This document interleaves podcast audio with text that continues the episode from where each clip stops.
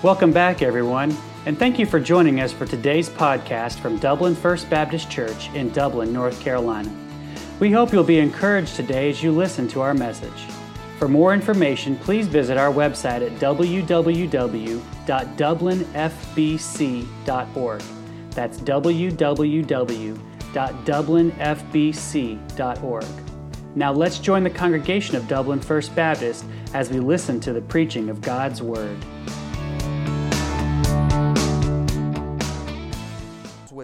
As a whole is a collection of prayer songs. They spring from the struggles of a man after God's own heart. That's who David was. So even the godly can experience things like this, and we often find ourselves in similar struggles, and we'd be wise to learn from David's experiences how you and I are to react if we find ourselves, I should say, when we find ourselves in similar situations. Let's read Psalm 31. It says, In thee, O Lord, do I put my trust. Let me never be ashamed. Deliver me in thy righteousness. Bow down thine ear to me. Deliver me speedily. Be thou my strong rock, a house of defense to save me. For thou art my rock and my fortress. Therefore, for thy name's sake, lead me and guide me. Pull me out of the net that they have laid privily for me. For thou art my strength. Into thine hand I commit my spirit. Thou hast redeemed me, O Lord of truth. I have hated them that regard lying vanities, but I trust in the Lord. I will be glad and rejoice in thy mercy, for thou hast considered my trouble. Thou hast known my soul in adversities, and hast not shut me up in the hand of the enemy. Thou hast set my feet in a large room. Have mercy upon me, O Lord, for I'm in trouble. Mine eye is consumed with grief, yea, my, my soul and my belly. For my life is spent with grief, and my years with sighing. My strength faileth because of mine iniquity, and my bones are consumed. I was a reproach among all mine enemies, but especially among my neighbors, and a fear to mine acquaintance. They that did see me without, they fled from me. I'm forgotten as a dead man out of mind. I'm like a broken vessel. For I have heard the slander of many. Fear was on every side while they took counsel together against me. They devised to take away my life. But I trusted in thee, O Lord. I said, Thou art my God, and my times are in thy hand.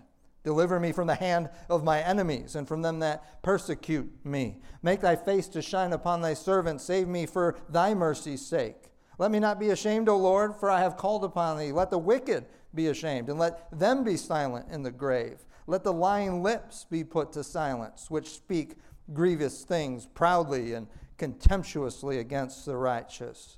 Oh, how great is thy goodness, which thou hast laid up for them that fear thee, which thou hast wrought for them that trust in thee before the sons of men. Thou shalt hide them in the secret of thy presence from the pride of man. Thou shalt keep them secretly in a pavilion from the strife of tongues. Blessed be the Lord, for he hath showed me his marvelous kindness in a strong city. For I said in my haste, I am cut off from before thine eyes. Nevertheless, thou heardest the voice of my supplications when I cried unto thee. O love the Lord, all ye his saints, for the Lord preserveth the faithful, and plentifully rewardeth the proud doer. Be of good courage, and he shall strengthen your heart, all ye that hope in the Lord. Let's pray. Heavenly Father, as we look into your word tonight, into this psalm, into this song that you inspired David to write, we can uh, associate and understand so many of the emotions that he expresses here. We might even be able to understand the fear that he expresses here. Lord, help us to also understand the facts that he came to recognize. And that will move us to faith, a faith that glorifies you individually and together as we continue worship this evening. In Jesus' name, amen. Verses 1 to 4, there's a David's cry for deliverance. And it's a deliverance, first of all, through prayer. I mean, that's what verse 1 is. So many of the Psalms. David's first response, not his last resort when, well, I can't do anything else. No, his first response is to go to God in prayer. He says, In thee, Lord, do I put my trust, even though I'm going to explain everything that's going wrong in my life. In thee, O Lord, do I put my trust. He puts it there. There's a willful choice to not trust in anything else, but to put it in the Lord. He says, Let me never be ashamed. Deliver me in thy righteousness. He's saying, Don't let my trust, don't let my faith not get the result that you promise. Instead, deliver me based on your righteousness, based on uh, your character of integrity. It's who you are, it's who you always have been, it's who you always will be. Uh, your character of justice, the reality that you will do what you've promised to do. You've always done that. That's your perfect track record. And you're even doing that right now, though I might have trouble seeing it. In verse 2, David requests God to listen and then act, not just to hear, but to hear and act upon his prayer for deliverance. He does it again. So, verse 1, deliverance. Verse 2, crying out for deliverance again. And this time he says quickly. There's nothing wrong with a prayer like that. And we have to understand that quick in our estimation and quick in God's estimation may be two different things. But there's nothing wrong with praying for a, a speedily or a quick um, deliverance. And he says, God, I want you to do that for me by being my immovable rock, uh, a strong house of defense to save me. And deliverance through prayer. That should be our first response. And David cries out for God to deliver him also through God's providence in verses 3 and 4. He said, Be my rock, God. Uh, be my strong house of defense. And then verse 3 he says, Well, that's what you are. Uh, Thou art my rock and my fortress. In verse 3, David asked God in prayer here to deliver him. And I think this is important. What is his basis? What is his reason for asking God to be his rock and his uh, fortress? I want you to do this, God, for your name's sake. For your name's sake. I'm concerned here about your rep- reputation. How many times do we pray for that? When we're crying out for deliverance, it might be, Lord, I'm in pain. and we should express that to God. God, I want to be free from this. He knows our hearts. But what if we cried out for deliverance like David did because your reputation is at stake? You've promised to be good for me. And, and in my estimation, in my perspective, that's not what I'm experiencing right now. Your reputation, your glory is at stake we ought to start praying with that as our bold foundation. That your glory is what I'm concerned about here, God. Not necessarily just my relief, but your glory, your reputation. For your name's sake, do this. And David doesn't find himself, verse 4, in, in that place of protection. Uh, in his perspective, in his way of thinking, what all he can see around him is a net. That's what he says in verse 4 Pull me out of the net. Pull me out of that net, God. Um, in his human perspective, he finds himself caught in a hopeless net.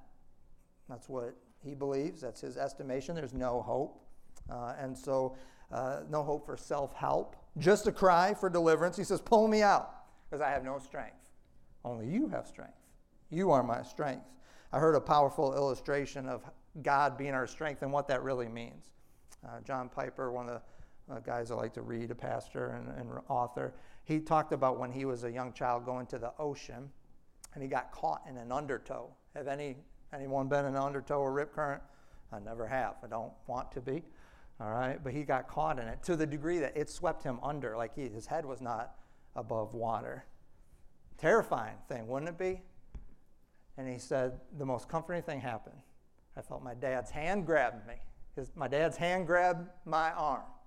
And, and when that happened, I just yielded to his strength, to his strength. He says, The thought didn't enter my mind that I should try to show him that things are not so bad. The thought didn't enter my mind that I should try to add strength to my dad's arm. It was just a yielded affection that said, Yes, I need you. yes, I love you. Thank you. I love your strength. I love your grip. And I believe that's what David's saying here in verse 4. And that's where we need to get in our cry for deliverance. God, uh, please um, pull me out of this net, for you are my strength. Thou art my strength. Now, verses 5 to 15, David moves from a cry for deliverance to a commitment for deliverance. Verse 5 and verse 15 are very important verses. We'll start here in verse 5. He says, Into thine hand I commit my spirit. Thou hast redeemed me, O Lord God of truth. Does that phrase, the beginning phrase of verse 5, sound familiar? Anyone else say that? Is recorded in Scripture, into thy hand I commit my spirit. Jesus did on the cross. One of the last things he said, Father, into thy hand I commit my spirit. And this word, uh, this word commit there uh, as the Hebrew pakad, and it means to bring. Into my hands I bring my spirit. And he's talking about his everything. When it says spirit, it's his whole being. And he says, I bring it to you, I put it, as we said in verse 1, in you I put my trust. It can also mean to assign or turn over to you to. It's a total trust and a yieldedness here when he says, I commit. And that's the right response for someone who's been redeemed. Uh, that's his reason. Into thy hands I commit my spirit, colon. Here's the reason why, for thou hast redeemed me. You've ransomed me, you've rescued me, you've bought me, you've redeemed me, and so this should be my response. In verse 6 says, I have hated, I have hated them that regard lying vanities, meaning idols. I hate those that worship idols, but I trust in the Lord. Now, we're taught to bristle against that word hate, and rightly so. Um, we need to be very careful about anything we hate or anyone we hate. Uh, but we do find this concept throughout the Psalms. We're going to reach other chapters that have this concept in it Psalm 101 3, Psalm 119, 113, Psalm 139, 21 talks about things that we ought to hate. And so it's a correct response when God's glory is involved. That's a very important contingency. God's glory is involved here. Um, lying vanities, again, meaning idols, literally meaning vapor or breath, something that's completely unreal. And these are those who reject God and regard, instead, regard all that is in rebellion against God. And someone who's going to be close to God cannot help but love what he loves, and also cannot help but hate what he hates. You know, say God hates things in Proverbs chapter 6. Um, we learn about that, verses 16 and 19. These six things does the Lord hate. Yes, seven are an abomination unto him a proud look, a lying tongue, hands that shed innocent blood, a heart that devises wicked imaginations, feet that are swift in running to mischief, a false witness that speaketh lies, and he that soweth discord among the brethren. And Zechariah chapter 8, verse 17 the prophet says, Let none of you imagine evil in your hearts against his neighbor. Love no false oath, for all these are things that I hate, saith the Lord. And we ought to hate the things that God hates. Verses 7 and 8. I like this part. David does this often in the Psalms. He's crying out for deliverance. Deliverance hasn't happened yet, but he begins to see it as it already has. Verse 7 I will be glad. I will rejoice in thy mercy. For thou hast considered my trouble, thou hast known my soul in adversities, and hast not shut me up into the hand of the enemy. Instead, you've set my feet in a large room or a large place. I don't feel constrained or cramped in or caught in this net anymore. Uh, you know, and that hasn't happened for him yet. He's still in the net, but he's seen the victory already. He's knowing that God is going to be who he's always promised to be, that God is going to come through for him, and, and he's anticipating and uh, already celebrating God's merciful deliverance in verses 7 through 8. So, our deliverance, the, what we cry for, uh, that we commit to, is because of God's redemption, but it's also uh, because of, of a relationship we have. That redemption brings us into relationship. So, in verses 9 to 15, especially verses 9 to 13, David, I, I don't want to really call it a retreat back, but his eyes get taken off the Lord. That celebration, that premature celebration already stops, and he begins explaining to God, still in faith, still asking for mercy, but because his present possession, position uh, is still in the net, uh, he begins explaining to God how he feels. And that's something we should do too when we're in prayer. God knows our hearts. There's no sense in not being honest with him and being real with him.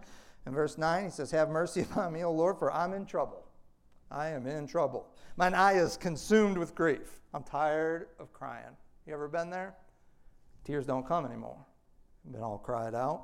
tired of crying, he says in verse 9. My life is spent with grief. I mean, this is all I know really right now. I can't see the good times in the past because my focus is on my current situation, me being caught in this net that was laid secretly for me. Uh, my years are spent with sighing. Verse 10 My strength faileth because of mine iniquity or my sin. We'll come back to that. And my bones are consumed. I mean, uh, what we've got here is there's a spiritual problem for sure. But anytime we have a spiritual problem, it's probably going to cause some emotions, as he described right here. And anytime we have a spiritual and emotional problem, it's going to weigh on us physically. Have you ever had a spiritual or emotional problem that made you sick? Literally. sick in my belly, nauseated. I, I literally having pain from what I'm going through. I mean, it's not a physical illness necessarily that's causing this. It's a spiritual condition, it's the emotional condition, but it's going to affect our whole persona. This is what David's experiencing even right now. But in verse 14, we got quite a turn. But I trusted in thee, O Lord. I trusted in thee.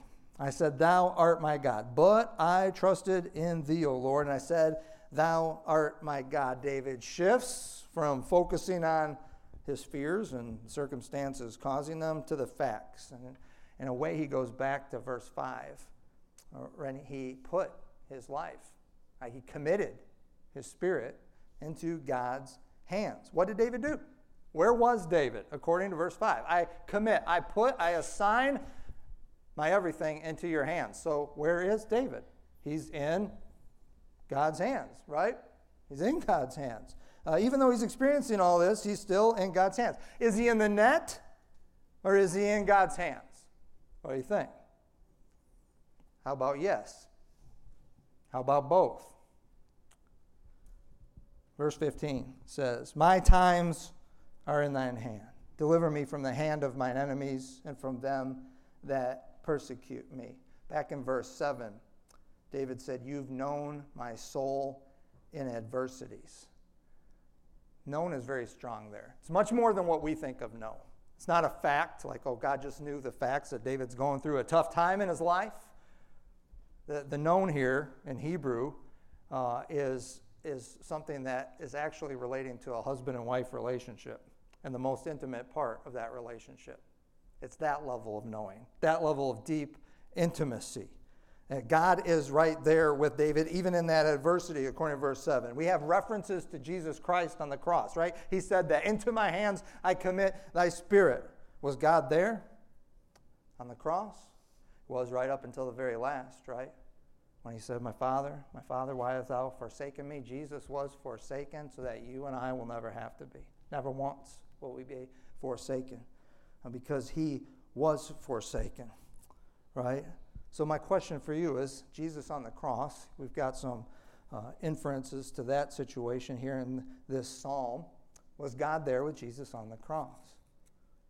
Was God there with Jesus in that net? See, I don't think there's a, a choice you have to make. Like, am I in the net or am I in your hands? I believe the net is in God's hands. Scripture teaches us such. Isaiah 53:10, talking about Jesus Christ, it said this, "Yet it pleased the Lord to bruise him." It's hard for us to understand. It says, "He, God, hath put him, Jesus, to grief." And Acts 2:23, when Peter's preaching that great Pentecost sermon that people respond to and 3,000 get saved, God has Peter say this This Jesus was delivered up according to the definite plan and foreknowledge of the Father. This wasn't a surprise to God, it was part of his eternal plan to rescue you and me and to redeem you and me. So, was God there in the net of the cross? Think he was. Was Jesus still in God's hands? I know he was. The net and Jesus are still in God's hands. Paul and his thorn in the flesh, we talked about this Sunday night, 2 Corinthians uh, 12, verses 7 to 10, Paul says, Lest I should be exalted above measure. So there's the reason for his thorn in the flesh through the abundance of revelations. There was given to me a thorn in the flesh. Well, who gave that to Paul? Satan. He says so, a messenger of Satan to buffet me. Who else gave that to Paul? Is Satan outside of God's control? So who else gave that to Paul? during that time? Who was overseeing all of that and allowing it at the very least? We see that in, in Job's life, don't we? Everything that Job suffered, Satan inflicted on him, but not outside of God's control. Satan had to go to God, say, I want to do this. And God says, Yeah, you can do that. Don't touch his body. Satan says, Well, that's the only thing he's, he's keeping from you. When Job didn't falter, all right, Satan went back to God. Said, Can I do this? And God says, You can touch his body, you can't take his life. God has got a chain on Satan. And so even when Satan gives us a thorn in the flesh, God's overseeing that. God's in charge of that. We're in the net. We're in a net. But that net's in God's hands. We're in God's hands. What was God's intent in the net? For Paul and this thorn in the flesh. He said, Lest I should be exalted above measure. So God gave this to Paul through Satan. God allowed this in Paul's life so that Paul wouldn't have pride, so that he be humble, so that he be dependent on Christ alone. Now, was that Satan's intent? Did Satan want Paul to be humble? Not what Satan wanted. Satan wanted to destroy Paul's faith. God wanted to use it to construct Paul's faith. So we've got two very different purposes. In verse 15 here in Psalm 31, verse 15, he says, My times, that's a short little Hebrew word called eth, and it means circumstances. My circumstances are in your hands. He doesn't say, Most of my circumstances are in your hands, except for, God, you don't know what I'm going through. No, my circumstances, my times are in thy hand. Deliver me from the hand of my enemies and from them that persecute me. It doesn't matter if a net is in there too, because we're in God's hands. And there's no better place to be, there's no safer place to be, there's no greater place to be, even if a net is in there as well. Listen to the promise of Jesus in John chapter 10, verses 28 and 29. And I give unto them eternal life, eternal life. And they shall never perish, neither shall any man pluck them out of my hand. My Father, which gave them to me, is greater than all. He's greater than the net, he's greater than those who spread the net, and no one's able to pluck them out of my Father's hand. We don't have to live in fear of nets. We don't. We choose to live in fear of nets. Uh, we should not focus on the nets. We should focus on the Father. We should live in fear, biblical fear, joyful, willful submission to God. We should live in fear of the Father. Focus on the Father. The net is in his hands, along with you. And that's because we are in his hands. Is the net painful? It's a thorn in the flesh, Paul said. Jesus experienced that pain. Is the net purposeful? It was in Paul's life. It was in Jesus' life. It is in your life. Yes, it's purposeful. It's for our good. It's for His glory. Satan has a purpose destruction of your faith. God has a purpose in the net, and it's for the construction of your faith. Listen to Christ's answer to Paul. He prayed three different times Take it away, God. Please take away this thorn in my flesh. And this is Jesus' response to him. 2 Corinthians 10, he says, My strength is made perfect in weakness. My grace is sufficient for you, and my strength is made perfect in weakness. My grace is sufficient for you, Paul, and my strength is made perfect in nets. Sometimes my grace is, uh, my grace is sufficient, sometimes my strength is made perfect in nets. God's answer to our cry for deliverance and our commitment for deliverance uh, from it may not be from the net. It may not be. It is promised to be through the net. That's his promise. That's assured. That's his yes. That's what he gave to Paul there. And so by faith, we are to put ourselves in this position. I put myself in your hands, God. Uh, we put ourselves in total trust in God's redemption of us, in God's relationship with us. Now, in verses 16 and 24, we have David's confession for deliverance. Confession is not always a negative thing. It's typically what we think, like we need to confess our sins to God. We should also confess God's glory and confess in, in a testimony what he has done for us. Now, David did say uh, back in verse 10, My strength faileth because of mine iniquity, because of my sin. Are the negative things we go through in life, are they a result of our sin? Not always. All right, generally and universally, yes, they are. Sin wouldn't, uh, sickness wouldn't be in the world. Death wouldn't be in the world. Any kind of suffering wouldn't be in the world if Adam and Eve had not sinned at the beginning. That's when it entered in. So, generally, universally, it's a result of sin. But specifically, individually, is our suffering always a result of our sin? No. That's what Jesus said. All right, people came to him and saw a blind man. Is this man blind because he sinned or because his father sinned? And Jesus said, no, nothing about that. It's so that you're going to see the power of God when I heal him. and we see from Lazarus, he said, God, if you had only been here a little bit earlier, you could have raised him from the dead. He said, the delay was not a mistake. And so you could see the power of God when I raised him from the dead. David's confession for deliverance in verses 16 through 24, he confesses things about God's character in verse 16 uh, through 19. He says in verse 16, Make your face to shine upon thee and save me for thy mercy's sake. Earlier he said, For your name's sake, deliver me. Here he's saying, For your mercy. He gets specific about who God is. He gets specific about God's name, God's reputation, as he mentioned earlier, because you're merciful. Isn't that who our God is? He's a God of mercy. Uh, we intimately know God because he's a God of mercy. It's who he is. It's who he's always revealed himself to be. Even when he proclaims wrath, even when he warns us of judgment, he is a merciful God. We're experiencing his mercy even right now. And so, throughout his word, especially in Jesus Christ, we know God is a merciful God. Uh, John chapter 1, verse 14, it says, And we beheld his glory. The glory is of the only begotten of the Father. It's full, full of grace and truth. That's who Jesus is. That's who God is for us in Jesus. I like Psalm 85 10. It's a description of Jesus Christ there. It says, Mercy and truth have met together. Isn't that who Jesus is? Righteousness and peace have kissed each other. That's who Jesus is. He's a merciful God. In verse 17 and 18, David returns to his earlier prayer he gave way back in verse 1 God, deliver me, don't let me be ashamed. He says here in verse 17, Let me not be ashamed, O Lord, for I've called upon thee. Come through like you've promised to do. Let the wicked be ashamed, and let them be silent in the grave. Let the lying lips be put to silence, which speak grievous things proudly and contemptuously against the righteous. He's saying, I don't want to be ashamed that my cry and my commitment for deliverance went unrewarded. I know that's not who you are. You're a rewarder of those that diligently seek you. In verse 19 at the beginning, he says, How great is your goodness, which you have laid up for them that fear thee. I love that phrase, laid up. You're not just a little bit good. You amass goodness. That's my experience in life. Even though it seems like I'm still in a net, this is who you are. You amass goodness in my life.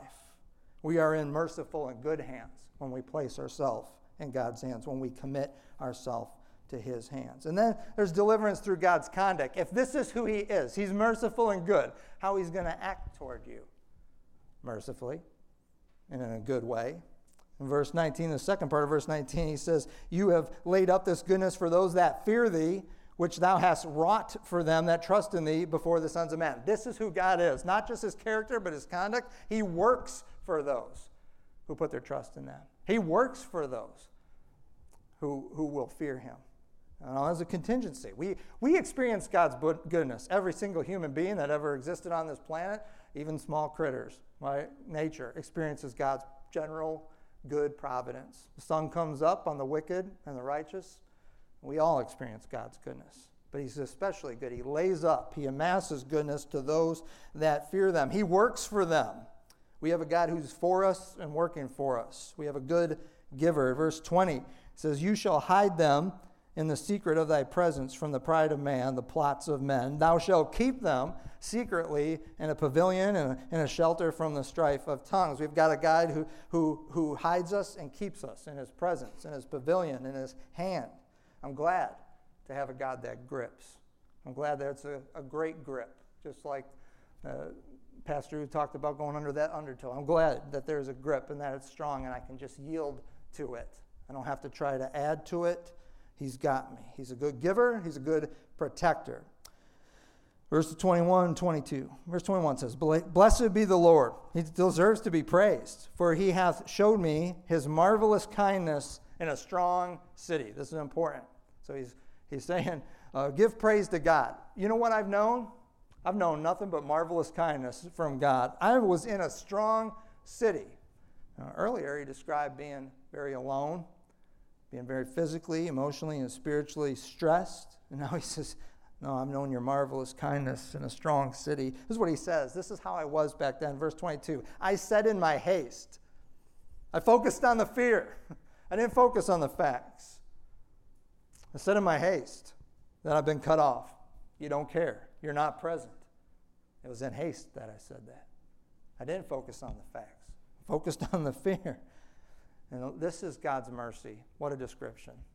Nevertheless, even when I was that arrogant, even when I was that proud, even when I was that bold to say something against you, to say that you weren't here, to say that you didn't care. Nevertheless, you heard the voice of my supplication when I cried unto thee.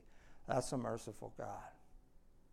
Even when my faith was a smoldering wick, even when my faith wasn't bringing you much glory, you love me enough to hear me, and you love me enough to answer my cry for deliverance. The whole time I, I was in your hand because I had put myself in your hand. You know, I felt like I was cut off. That was the appraisal I made in my haste, but it wasn't reality. Thank you for your mercy of hearing my cry. Thank you for your mercy of showing me who you are and that you're for me and that you're working for me. In verses 23 and 24, we've got David's testimony here. Uh, he wraps it up. Oh, love the Lord, all ye his saints. Don't be like me. Learn from my example. When you find yourself emotionally, spiritually, physically assaulted, when fear is all around you, as he earlier described, don't focus on that. Focus on the Lord. Love the Lord, you his saints, because this is who he is. The Lord preserves the faithful. Gives a positive. Then he gives a negative. Or it's not really a negative, it's a negative for those who experience it.